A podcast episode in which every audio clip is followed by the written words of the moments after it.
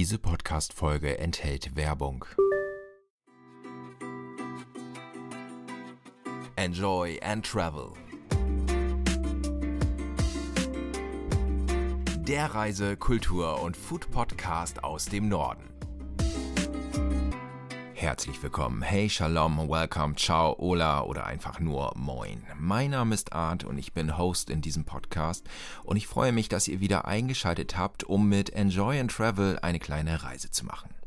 Wir befinden uns immer noch in Kurfranken und ich habe mich in Miltenberg mit der Gästeführerin Dorothea Zöller getroffen. Ihr kennt sie noch aus der letzten Folge von der Henneburg und wir haben eine kleine Wanderung durch Miltenberg gemacht.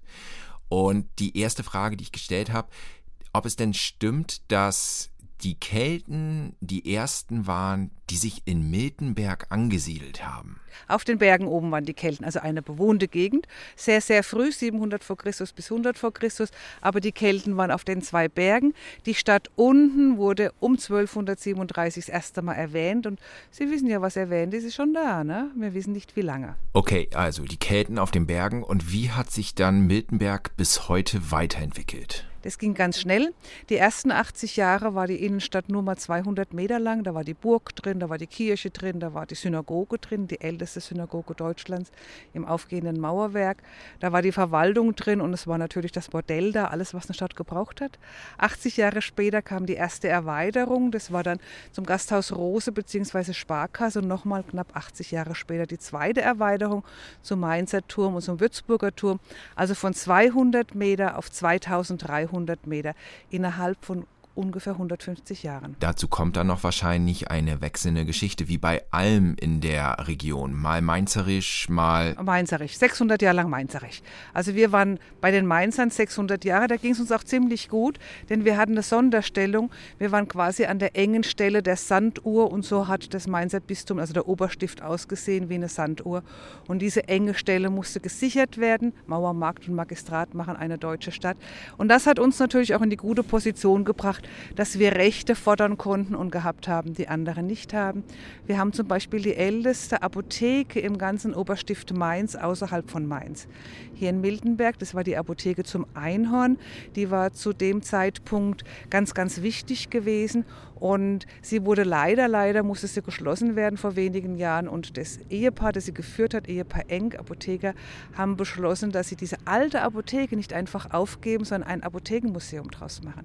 Das können sie donnerstags, freitags und samstags besuchen. Absolut toll. Das zeigt aber auch, wie wichtig Miltenberg war, dass wir eine Apotheke hatten hier. Als kleine Randnotiz, dieses Interview habe ich mit Frau Zöller auf der Miltenburg geführt, bei tollstem Wetter. Und deswegen wollte ich auch noch von ihr wissen, wie denn die Miltenburg in diese Stadt hineinpasst. Also ob die schon da war, ob sie danach gebaut wurde. Auch darauf hatte Frau Zöller natürlich eine Antwort. Die Burg ist älter als die Stadt.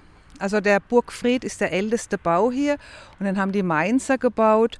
Äh, das war die Milde, die Würzburger die Freude. Es gibt jetzt noch eine neue Theorie von Wolfgang Hartmann, der sagt, Konrad wäre es gewesen, der Dritte, der äh, die gebaut hat. Das ist auch eine ganz spannende Geschichte, die da gerade erforscht wird und belegt wird.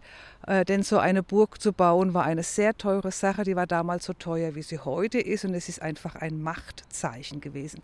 Unsere Burg hatte nie Ritter. Wir hatten immer nur den Mainzer Erzbischof oben als Burgherr. Der war natürlich selber nicht da. Und so stand die Burg oft leer. Es war dann mal ein Förster, es war mal ein Amtskeller, dem war es zu weit weg, dem anderen war es zu zugig. Also die Burg war ein reines Symbol der Macht der Mainzer Bischöfe. Es scheint so, dass damals am Main einige machtbesessene Leute unterwegs waren, denn bei meinem Besuch dort bin ich natürlich etwas rumgekommen und habe viele Burgen entlang des Mains gesehen. Da geht ja auch die Grenze ne? zwischen dem Mainzer und dem Würzburger. Der Pfälzer war noch kräftig mit hier, Kleinheubach, drei Kilometer war pfälzig. Äh, Ammerbach, 10 Kilometer waren die Herren von Düren, Freudenberg war würzburgisch, später Wertheimer. Riedern, 8 Kilometer war wieder pfälzig, also das war schon ein Schlund sozusagen und wir waren an allen Ecken waren die Grenzen und damals waren die Grenzen tatsächlich Grenzen. Es ging sogar so weit, dass die Zeitumstellung vom julianischen auf den gregorianischen Kalender, äh, wann war das? Am 3. Oktober 1582 wurde umgestellt um elf Tage, denn im julianischen Kalender fehlt die Schalttage quasi. Und deswegen hat der Papst Gregor es neu errechnet und hat es umstellen lassen. Und das haben natürlich die evangelischen äh, Landesherren nicht mitgemacht. Denn was interessierte sie, ein Papst in Rom? Und so kam es, dass in Kleinheubach, pfälzisch evangelisch, ein anderes Datum war als in Großheubach und in Miltenberg. Und zwar um elf Tage. Also die Wochentage waren gleich, aber das Datum wurde nicht umgestellt. Und die letzten, die umgestellt haben, war Russland nach dem Ersten Weltkrieg. Das ist der Hammer. Die Schlösser und Burgen sind natürlich ein Teil, warum die Menschen nach Kurfranken kommen. Womit kann Miltenberg denn noch punkten? Unsere schöne Landschaft, unsere sanften Hügel, das Grün, der Fluss natürlich und wir sind Genussort. Bei uns kann man unglaublich gut essen und trinken. Bei uns backen die Bäcker noch selbst, bei uns metzgern die Metzger selbst. Wir haben eine wunderbare Brauerei, wir haben eine Distille, wir haben Rum und wir haben die tollen Weine. Also hier lebt es sich richtig, richtig gut. Ich ergänze mal kurz, die Brauerei wird Thema im nächsten Podcast sein. Aber was mir auch aufgefallen ist, in Miltenberg wird auch die Gastfreundschaft sehr groß geschrieben. Dankeschön. Aber wir haben auch gerne, wenn Gäste zu uns kommen, sie können wandern, sie können radeln, sie können am Fluss entlang spazieren gehen, eine Schifffahrt machen. Äh, wir sind in 50 Minuten in Frankfurt Innenstadt, haben aber keine große Industrie hier. Was mir aufgefallen ist, während viele andere Orte in Deutschland darüber klagen, dass es so viel Leerstand gibt, war in Miltenberg auch außerhalb der Saison, ich würde es einfach mal so sagen, weil es waren keine Ferien, richtig, richtig viel los war. Und deswegen wollte ich von Frau Zöller wissen, wie denn das Erfolgsgeheimnis lautet, dass die Innenstadt voll ist, denn das finde ich wirklich beachtenswert. Dankeschön. Ja, da ist auch sehr schön, dass hier bei uns was los ist. Wir haben tatsächlich noch viele kleine, eigentümergeführte Einzelhandelsgeschäfte, die natürlich auch mit dem Service ringen, aber auch viel, viel reinhängen, gerade in der Corona-Zeit, alles gegeben haben. Wir haben dann uns auch am Onlinehandel beteiligt und man konnte, also alles Mögliche wurde da unternommen, dass diese Geschäfte über die Runde gekommen sind. Sie haben es geschafft weil zum einen sie sehr viele Ideen hatten und weil wir ganz treue Kunden hier sind in Miltenberg. Das heißt, wir haben uns auch wirklich, wirklich bemüht, unsere Geschäfte zu unterstützen und wir haben heute den gleichen Leerstand wie vor zehn Jahren. Also wir haben auch jetzt wieder natürlich Geschäfte, die schließen, meistens altersbedingt, dass der Eigentümer keinen Nachfolger hat oder einfach nicht mehr es weitermachen kann. Und dann kommen doch tatsächlich andere Geschäfte bei uns wieder. Und das ist sehr, sehr schön und macht natürlich auch die Stadt aus, denn eine Stadt besteht aus drei Säulen der Kultur, der Gastronomie und dem Einzelhandel. Und die sind alle gleichwertig. Und die Stadt lebt gut mit den Touristen, nicht allein von den Touristen. Aber das ist ein Zusammenspiel. Ohne Tourismus hätten wir keinen Einzelhandel, ohne Einzelhandel hätten wir keinen Tourismus. Jetzt haben wir Dorothea Zöller auf der Henneburg gehört. Jetzt haben wir sie in diesem Podcast gehört. Und diese Frau, die brennt einfach für ihren Ort und für ihre Region.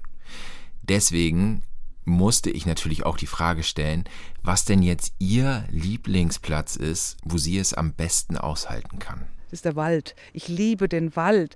Ich bin Waldpädagogin und äh, mache auch viele Führungen im Wald und ich finde unseren Wald wunderbar da bin ich super gerne. Im Wald war ich mit Dorothea Zöller nicht. Allerdings war ich mit ihr im Stadtpark, wo zum damaligen Zeitpunkt eine Holzkugelbahn errichtet wurde.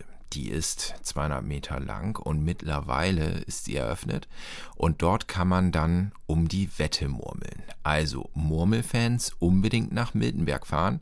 Dort kann man im Wald murmeln. Eine wirklich tolle Idee. Ich habe es eben zwischendurch schon angesprochen. In der nächsten Podcast-Folge aus Miltenberg, da geht's um Bier.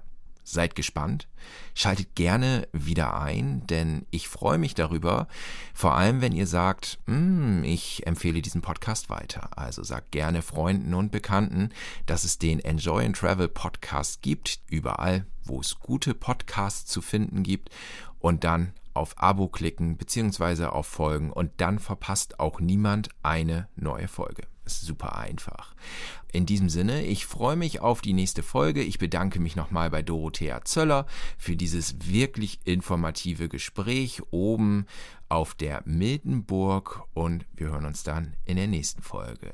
Also, Auf Wiederhören und bis bald. Arndt ist raus und sagt San Francisco. Enjoy and travel. Der Reise-, Kultur- und Food-Podcast aus dem Norden. Überall dort, wo es gute Podcasts zu hören gibt.